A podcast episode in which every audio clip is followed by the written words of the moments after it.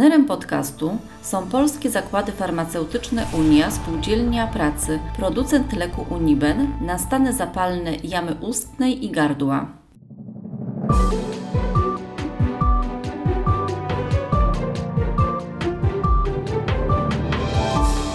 radioklinika.pl Rozmawiamy o Twoim zdrowiu. Ostatnio na pewnej platformie bardzo popularnej, nie będę reklamowała, ale wszyscy wiemy o jaką chodzi. E, z moim dzieckiem obejrzałyśmy sobie taką bajeczkę. Było sobie życie. Panie doktorze, czy pan kojarzy tę e, bajeczkę? Jeszcze nie przedstawię pana, ale na razie, czy pan kojarzy? Tak, oczywiście, pamiętam cały serial. Cały serial, tak jest. I tak sobie pomyślałam, że gdyby zechciał pan zamienić się w tego takiego fajnego, białego, brodatego, ja bym była tą tam dziewczynką obok i wejdziemy sobie w takie pomniejszenie, w mały, malutki, malutki batyskap i porozmawiamy o tych nieszczęsnych rotawirusach. Spojrzymy na nie troszeczkę tak od środka, w sensie zobaczymy, co tam się nam w tym organizmie dzieje, gdzie one tam podążają, te rotawirusy. Yy, czy to faktycznie jest tak, że to fajna wymówka dla dorosłych, a czy dzieci gorzej przechodzą tę chorobę? Czy możemy taką sobie zrobić podróż? No spróbujmy, oczywiście, że tak. No to teraz mogę przedstawić. W rolę nie pamiętam, jak ten e, pan brodaty się nazywał, ale zupełnie inaczej wyglądający doktor Maciej Kubiak z przychodni dla dzieci i rodziców Tolek. Witam oficjalnie. Dzień dobry. No to co? Y pomniejszamy się, państwo podmniejszają się z nami. Głosów nam nie będę zmieniać, bo powinniśmy mieć troszeczkę takie jak tam z szuflandii. Helu. Trosz, troszeczkę, więc y, oszczędzę nam tego i słuchaczom oszczędzę tego. No ale zmniejszamy się i patrzymy na co, żeby najpierw tego rotawirusa zobaczyć. Jeszcze nie w naszym organizmie, tylko tak dookoła. Hmm. Na wszystko tak naprawdę. On może być na każdej powierzchni. Jego cechą jest to, że on potrafi bardzo długo przetrwać poza organizmem e, żywiciela. E, to znaczy, na rękach e, kilka godzin przeżywa na gładkich powierzchniach, których jest no, wszędzie dookoła w domu, do 10 dni podobno. Więc to jest bardzo długo. Poza tym, kolejną jego cechą, która ułatwia jego funkcjonowanie, jest duża zakaźność, to znaczy potrzeba bardzo małą ilość wirusa do tego, żeby wywołać e, chorobę w organizmie. No dobra, no to płynąc tym naszym batyskapem, tak patrzymy, na biurku jest sporo, tutaj na oknach, na rękach, e, a gdzie w takich miejscach publicznych, mówiąc o dzieciach, o na których się głównie skupimy, mamy szkołę tak, to czy wszędzie jest go w ogóle pełno, czy na przykład toaleta publiczna jest jeszcze większym siedliskiem, gdzie oni sobie tam te rotawirusy urządzają imprezy i dyskoteki i te 10 dni w ogóle czekają, aż zaraz się dowiemy, jak wchłoniemy go do swojego organizmu.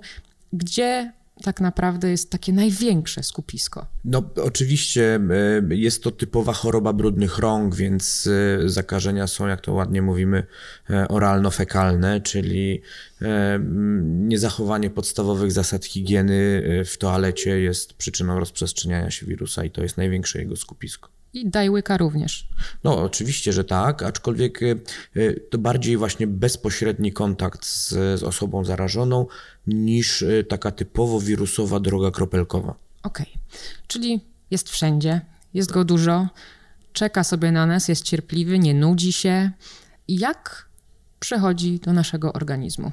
No, jak już zaznaczyliśmy, jest to choroba brudnych rąk, więc dostaje się drogą e, pokarmową do naszego organizmu i ma taką umiejętność, że sobie w naszym jelicie zamieszkuje e, w komórkach śluzówki i tam się namnaża. Czyli nie umyliśmy rąk, nasze dzieciaki nie umyły rąk, zjadły jabłko, zjadły kanapkę, wzięły palce do buzi, e, złapały ołówek i ten ołówek wzięły do buzi, tak? A czy żeby się uchronić wystarczy takie zwykłe umycie rąk, czy na przykład to już jest y, jakaś większa filozofia, albo tym takim płynem antybakteryjnym trzeba się potraktować? Tak naprawdę najlepsze jest zwykłe umycie rąk, ponieważ większość e, znanych nam substancji niekoniecznie sobie radzi z wirusem.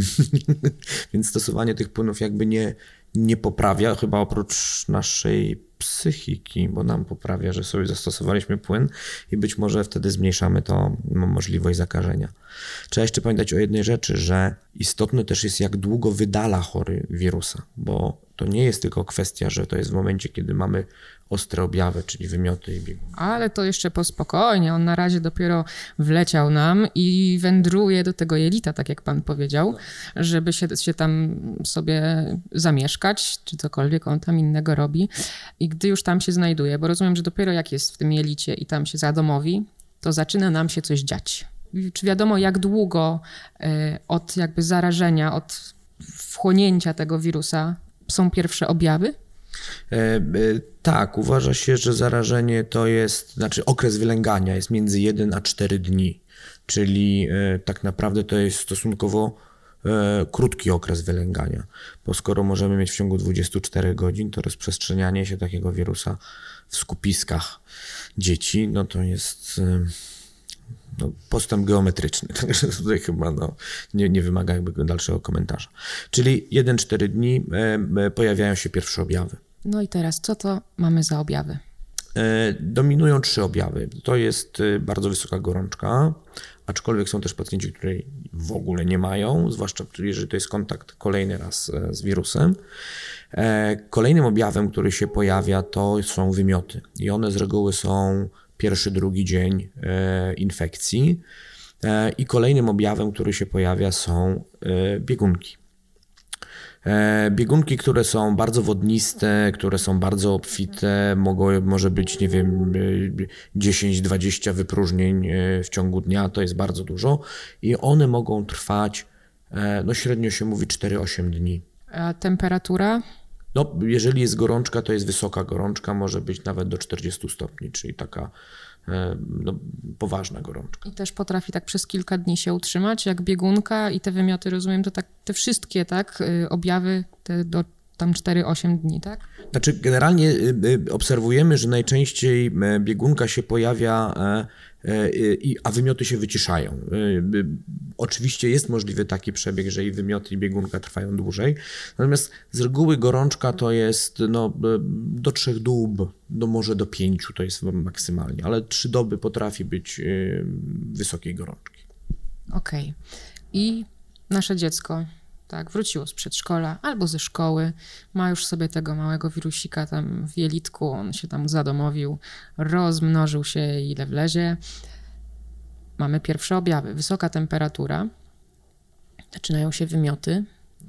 Czy już dzwonimy po lekarza, czy staramy się zbijać temperaturę i działać jakoś na wymioty? Staramy się pomóc dziecku odżyć troszeczkę, żeby do tego lekarza dotrzeć. Mhm. Oczywiście no, by, by, najważniejsze jest zawsze obniżenie temperatury, tak? I tutaj by, czy by, przy wymiotach może trudniej troszkę mówić o doustnej drodze, ale zawsze jeszcze czopki pozostają jako alternatywa. E, I, to jest jakby naj, najważniejsze działanie, bo gorączkę zawsze, zawsze, tak jak mówię, trzeba obniżyć. Mm, jeżeli mamy, y, no trudno po pojedynczym epizodzie wymiotów powiedzieć, czy to pójdzie w taką, czy w taką stronę, czy będzie się to rozwijało, czy jest to, nie wiem, y, błąd jakiś dietetyczny i co spowodowało, że jest, może być też podwyższona temperatura i, i wymioty.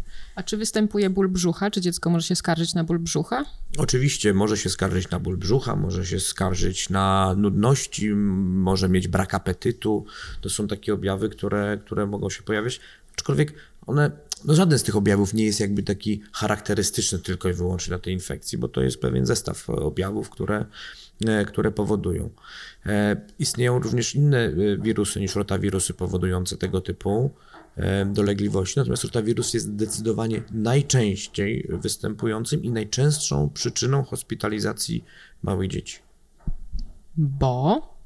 Bo powikłaniem tych wszystkich rzeczy, typu wymioty, typu biegunka, wysoka gorączka, jest coś, co nazywamy odwodnieniem. Odwodnienie, czyli tracimy nasz zasób e, płynu w organizmie, ale również tracimy nasze elektrolity. Stąd jakby postępowaniem naszym, e, które możemy zawczasu włączyć przy wymiotach jako pierwszym objawie, to to przede wszystkim jest pojenie, nawadnianie i uzupełnianie elektrolitów za pomocą doustnych płynów nawadniających.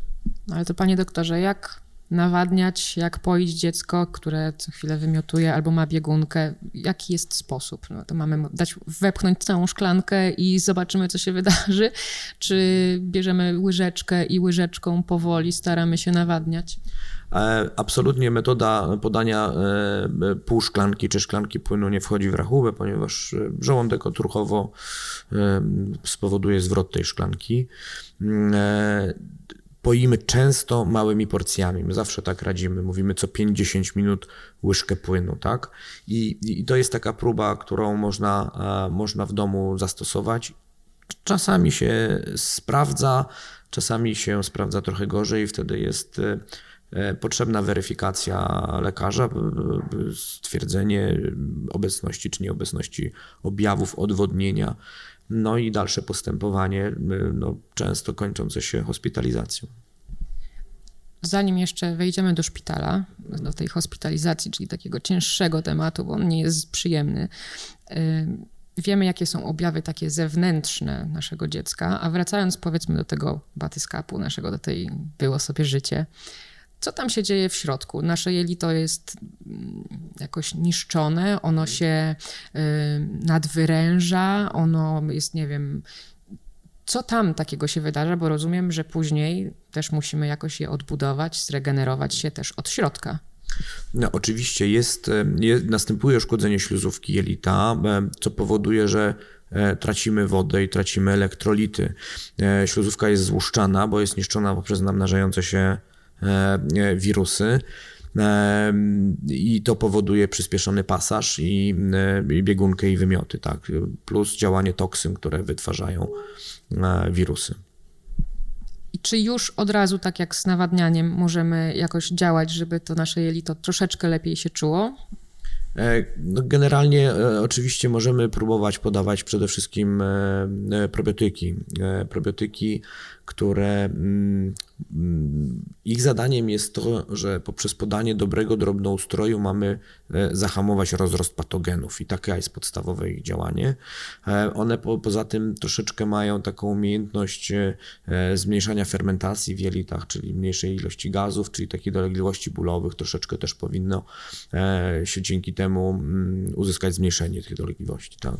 To możemy na przykład razem z nawadnianiem tymi malutkimi porcjami starać się podawać? Należy próbować oczywiście w ten sposób. E, e, Przynajmniej dw- dwa razy na dobę powinno się taki probiotyk w, w trakcie infekcji jelitowej ogólnie rzecz biorąc e, podawać.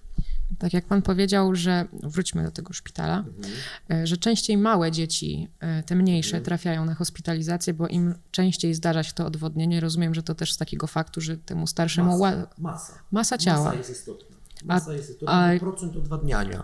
E, Utrata płytów, czyli utrata pewnego procentu płynów powoduje, że e, organizm, u niektórych mniej, u niektórych więcej, ma trudności z regeneracją elektrolitów. Bo ja pomyślałam o takim aspekcie, takim bardziej matczynym i ludzkim niż lekarskim, e, że starszemu dziecku łatwiej mimo wszystko dać się napić, tak? Wytłumaczyć, że musisz pić, bo ten i tak dalej. To tak, nie, nie, to nie w tę stronę. To po prostu chodzi o czystą biologię. Absolutnie to jest jeden z czynników, natomiast e, e, trudna jest rozmowa z młodym człowiekiem, żeby mu dać pić, jak wymiotuje. Naprawdę. E, Myślę, że wydaje, że bez względu na wiek. Bez względu na wiek. I nawet te dzieci trochę, trochę starsze, którym się pewne rzeczy jest w stanie wytłumaczyć, e, e, nie, lubią tego odruchu wymiotnego i nie będą unikały tego picia, więc e, to nie jest też łatwe, żeby nawodnić doustnie starsze dziecko. Ale oczywiście decydująca o szybkości, tempie, ciężkości odwodnienia jest masa pacjenta. Nie oszukujmy się, nikt nie lubi tego odruchu. No. Ja na przykład do fanów nie należę. Absolutnie. No dobrze, czyli te małe dzieci, ponieważ masa i łatwiej się po prostu odwadniają. No okej, czyli trafiamy do tego szpitala, bo mm, to jeszcze może. Po czym możemy poznać, że to nasze dziecko się odwodniło i musimy pojechać do, szpi- do szpitala? Znaczy cechy odwodnienia, jest ich kilka. Od e, takich cech, które występują wcześniej, do cech, które występują w głębszym odwodnieniu. Oczywiście ich ocena no, e, jest możliwa, natomiast no, wiadomo, że lekarz jest w stanie bardziej skutecznie to ocenić. Zaczynamy od tego, że może dojść do zapadnięcia gałek ocznych. E, Może dojść do tego, że e, u małych niemowląt ciemiączko, czyli ta e, dziurka między kośćmi w głowie, e, się zapada. I to też może być przy odwodnieniu.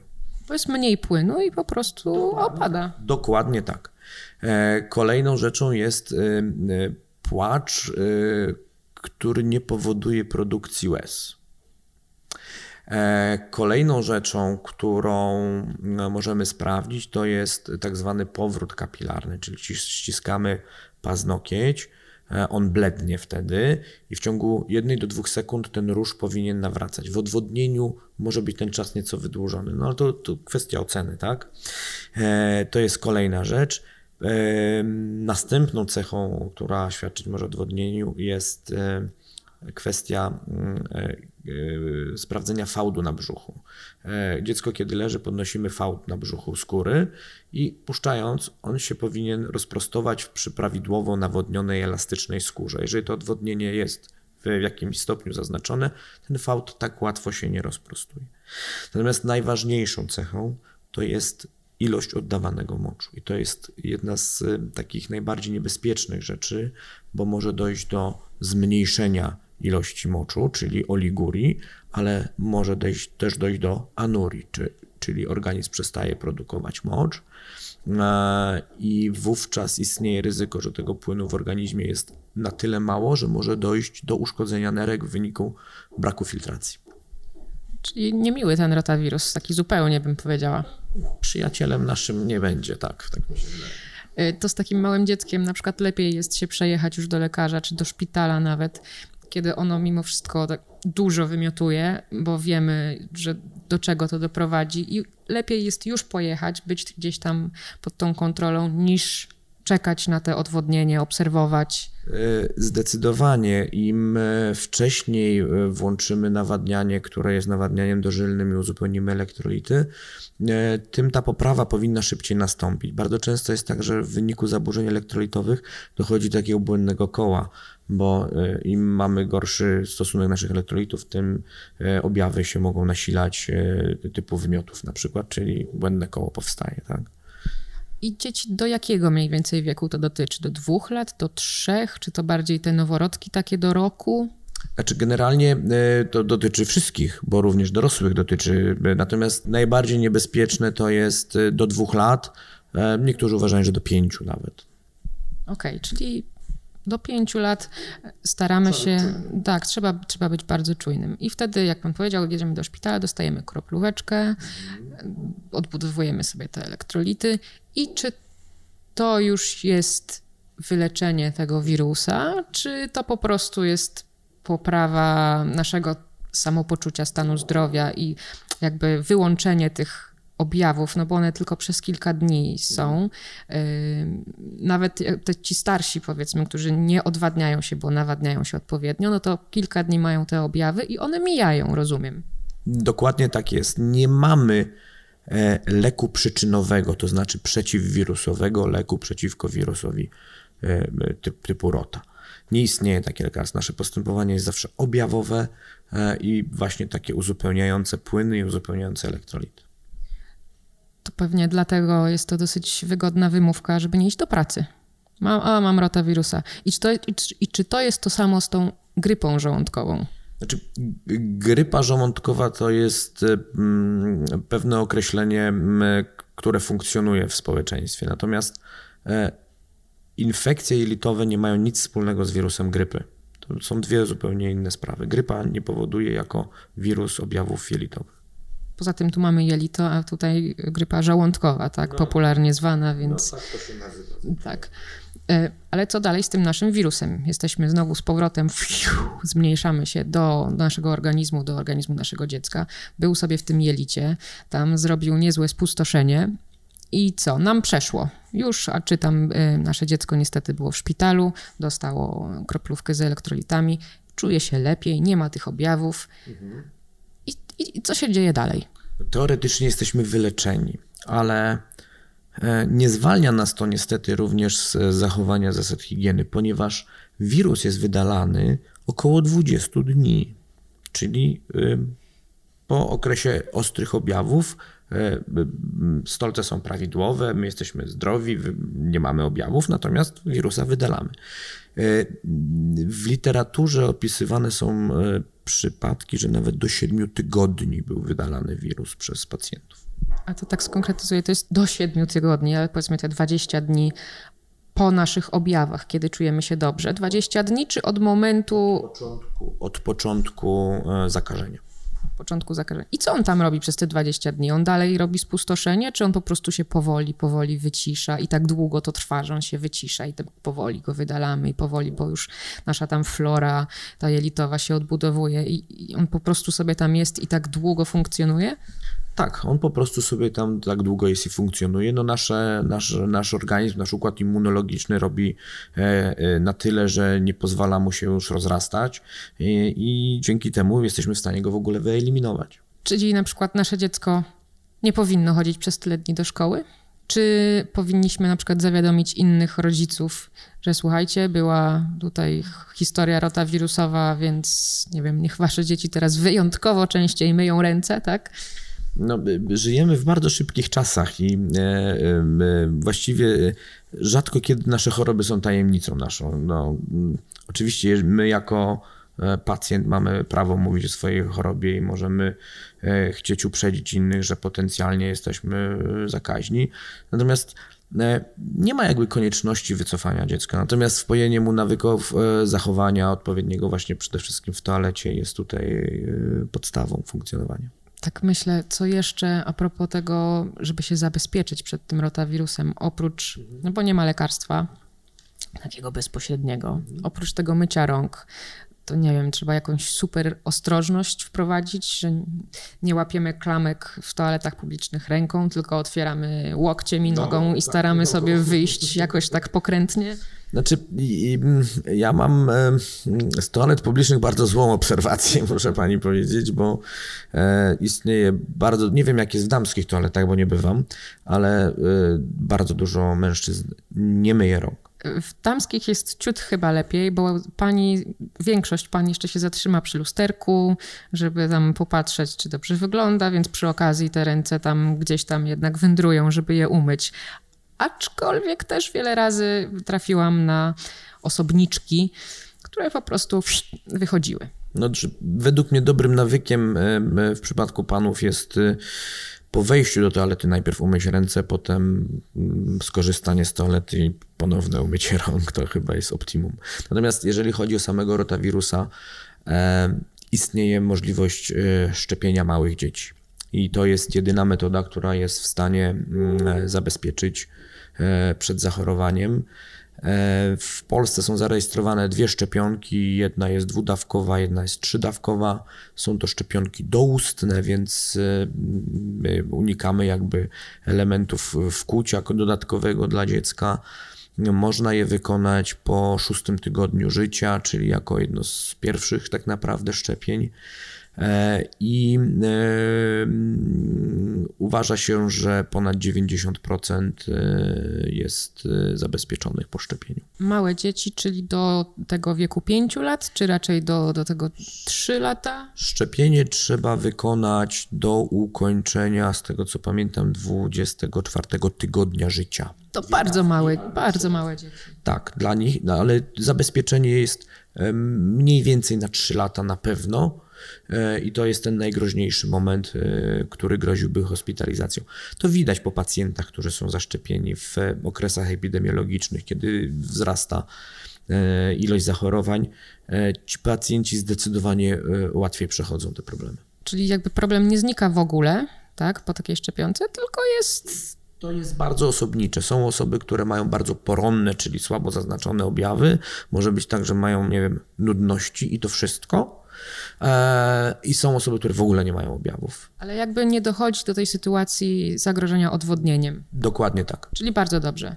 Bardzo dobrze. Ja bym polecała na przykład y, zrobienie, zastanowienie się nad taką szczepionką y, wszystkim tym dzieciom, które są na przykład w żłobkach, tak, albo chodzą... Starsze rodzeństwo Starsze rodzeństwo w domu jest y, przedszkolowane, y, jest y, bardzo dobrym wskazaniem do tego, żeby zalecać tą, tą szczepionkę i ją wykonać po prostu. No tak, bo przecież starsze rodzeństwo chodzi do szkoły i na rękach może spokojnie przynieść rotawirusa. Nie pomyślałam, widzi pan. Czyli po prostu opłaca się zrobić tę szczepionkę na rotawirusa bez względu na wzgląd, bo tego rotawirusa jest wszędzie pełno. Dokładnie tak. I on, jego sezonowość jest przy wszystkich przemianach właściwie pogodowych, ciepło, zimno najczęściej. No, w tym roku może nie mamy pory roku, więc trudno powiedzieć, ale wszystkie przemiany, mówiło się zawsze e, e, wiosenno, e, znaczy jesienno-zimowe i zimowe-wiosenne, to są zwiększone okresy zachorowań na rotawirus. Czyli te, te przełomy takie pogodowe. A czy on się jakoś, nie wiem, dezaktywuje, czy zamiera przy mrozach na przykład, że wtedy jest w miarę spokojnie? Czy niekoniecznie, bo przecież w pomieszczeniach i tak jest temperatura dogodna do rozwijania się.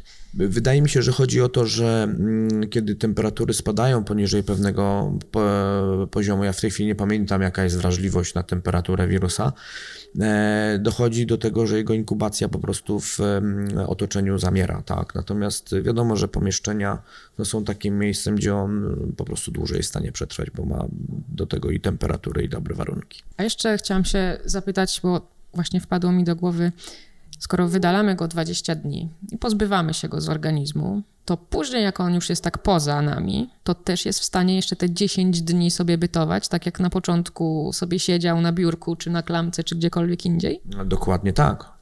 Dokładnie tak. On jest w stanie po prostu poza żywicielem funkcjonować e, te po 10 dni. To jest st- straszna mała bestia, powiem panu, kurczę. To już zostawiając tego wirusa, e, nie mamy objawów, w miarę się wyleczyliśmy, pozbywamy się go, możemy wyjść już z tego naszego małego batyskapu. Powiększyliśmy się, witamy ponownie. E, Co nasze dziecko, czy też co my, bo nam też się zdarza zachorować na tego wirusa, czy też mieć tego wirusa, jak powinniśmy się odżywiać? No bo mimo wszystko te nasze jelitko było obciążone przez dosyć długi czas, musi się odbudować, tak? Nawet do 20 dni ten wirus z nas wychodzi, czy do 7 tygodni w niektórych przypadkach. No to chyba jakby pizza z y, tłustym golonką jest z tłustą golonką albo śmieciowe jedzenie chyba raczej niekoniecznie oprócz tego, że w ogóle nie powinniśmy tego jeść, no ale zdarza się, wiadomo. Jak powinniśmy się żywić i w momencie tych objawów i chwilę po nich i już jak czujemy się dobrze. Generalnie jest tak, że my zalecamy zawsze my e, dietę odpowiednią do wieku. No, to jest nic nie mówiące zdanie, ale e, generalnie unikamy w takiej sytuacji, kiedy mamy e, problemy e, żołądkowo-jelitowe ogólnie, unikamy potrawy, które są ciężkostrawne, smażone, które mają domieszkę przypraw, które mm, no są właśnie chemicznie jakoś przetwarzane, czyli kwestia tych właśnie śmieciowych jedzeń. I unikamy rzeczy, które przyspieszałyby nam perystaltykę, bo to jest dla nas y, pewna niekorzyść. Ja zawsze zalecam moim pacjentom przynajmniej e, dwa dni takiej diety bez, e, w cudzysłowie, surowizny, czyli warzywa, owoce, soki, e, które potrafią po prostu perystaltykę przyspieszać i jakby objawy biegunkowe nieco, nie, nieco nasilać. Ale wtedy musimy się na przykład starać, żeby to wszystko było takie gotowane albo robione na parze bardziej, czyli taka bardzo delikatna dieta. No zdecydowanie tak zwana dieta lekkostrawna, czyli y, unikamy smażenia, obróbką termiczną pozostaje nam gotowanie na parze czy gotowanie w wywarach. Y, Tak jak najbardziej w tę stronę trzeba byłoby pójść. I jemy w tych samych ilościach co zwykle, czy raczej mniej? Znaczy, mniejsze jedzenie wynika z tego, że większość pacjentów narzeka na brak apetytu i tutaj troszkę jedzenie jest y, przez rozum, a nie, a nie z chęci jedzenia. Czyli nie ma tutaj problemu, że dostaniemy mniejszą porcję, nic nie obrazimy się, ani nasze dziecko się nie obrazi, bo po prostu i tak nie zje więcej. Dokładnie tak. E, A później, jak już w zasadzie czujemy się dobrze, już idziemy do szkoły, czy tam idziemy do pracy, czy nadal ta dieta powinna pozostać taka lekkostrawna, czy już możemy powoli, powoli wracać? No bo w szkole ciężko uchować dziecko przed tym, żeby nie napiło się soku albo nie wzięło chipsa od kolegi. Oczywiście po przechorowaniu to już nie jest takim problemem i tą dietę mo- możemy do naszej zwykłej diety dosyć szybko przywrócić. A czy są jeszcze takie produkty, które możemy mm, jeść bądź pić, które pomagają naszemu jelitu się odbudować i jakby szybciej zregenerować, tak? No tutaj oczywiście bakterie probiotyczne, o których żeśmy wspomnieli. Natomiast no, no, re- regeneracja naszego jelita jest uzależniona od podziałów komórkowych. One no, potrzebują tam powiedzmy do dwóch tygodni komórki, żeby odbudować w, w pełni funkcję jelita, odpowiednio produkować śluz, e, czyli od momentu zakończenia stanu zapalnego no, takie te e, dwa tygodnie może być i zaburzenie łaknienia i niechęci właśnie większej do jedzenia i może się raz na jakiś czas jakiś tam śluz w stolcu pojawić. To wszystko ma prawo wystąpić, dopóki się nie od- odbuduje nasz organizm. Czyli tak naprawdę możemy go wesprzeć, ale niczego nie przyspieszymy. Dokładnie tak. Dobrze, to czy na koniec mógłby Pan jeszcze w takim skrócie powtórzyć te objawy, na które powinniśmy zwracać uwagę, kiedy ten rotawirus już się znajdzie, a jest to bardzo proste w naszym organizmie, na co zwracać uwagę, jeżeli chodzi o nasze dzieci? Oczywiście, czyli te podstawowe objawy, czyli zwracamy uwagę na temperaturę ciała, na częstotliwość wymiotów, częstotliwość biegunek, e, na mm, jakby konsystencję m, wydalanego stolca i oczywiście te cechy odwodnienia, o których żeśmy wspominali, czyli e, zapadnięcie gałek ocznych, zapadnięcie ciemiączka, e, płacz bez łez, e, kwestia rozprostowywania się fałdu na brzuchu, czy po powrót kapilarny, o którym żeśmy wspominali, no i ta najważniejsza rzecz, czyli kwestia ilości i częstotliwości oddawanego moczu. Na to wszystko zwracamy uwagę, e, obserwujemy nasze dzieci, mm, a przede wszystkim od małego wpajamy im higienę. Myjemy ręce, bo no, powiem Państwu, że nie tylko rotawirusy są dookoła i nie tylko rotawirusa dziecko może sobie tam wchłonąć razem z brudną ręką czy z, nie wiem, ołówkiem wziętym do buzi. Mam rację? Oczywiście y, ilość drobnoustrojów dookoła nas jest nieograniczona i to będą zarówno wirusy, zarówno bakterie i zarówno grzyby w sprzyjających warunkach zawsze mogą e, wywołać u nas zakażenie. Dlatego cieszę się, że nie zmniejszyliśmy się naprawdę, ponieważ wtedy pewnie byśmy to wszystko zobaczyli i powrót do normalnego stanu byłby ciężki. Chyba tak, chyba tak. Ilość, ilość potworów czyhających na nas byłaby straszna. Czyli jeszcze raz, myjemy ręce, myjemy ręce. I myjemy ręce. Y, Dziękuję serdecznie za podróż po naszym ciele, za rozmowę, za obserwację tego potwora. Wyobrażam sobie go z takim wąsem i z taką wczorajszą jajecznicą w tym wąsie, taki, taki zaniedbany dziad taki. Jest y, kulisty i ma dużo różnych wypustek z siebie. Nie jest ładny. I tylko siedzi na kanapie i ogląda telewizję, bo tak przez te 10 dni jest w stanie Coś musi robić, tak, dokładnie. Bardziej, bardziej czyha na nowego e, żywiciela. No jak ktoś zawoła do kuchni, no to wtedy od telewizora można odejść. Także potwór straszny, myjmy ręce. Dziękuję serdecznie za rozmowę. Moim gościem i rozmówcą był dr Maciej Kubiak z przychodni dla dzieci i rodziców Tolek. Dziękuję bardzo. Więcej audycji na stronie radioklinika.pl. Partnerem podcastu są polskie zakłady farmaceutyczne Unia, Spółdzielnia Pracy, producent leku Uniben na stany zapalne jamy ustnej i gardła. Przed użyciem zapoznaj się z ulotką, która zawiera wskazania, przeciwwskazania, dane dotyczące działań niepożądanych i dawkowanie oraz informacje dotyczące stosowania produktu leczniczego, bądź skonsultuj się z lekarzem lub farmaceutą, gdyż każdy lek niewłaściwie stosowany zagraża Twojemu życiu lub zdrowiu.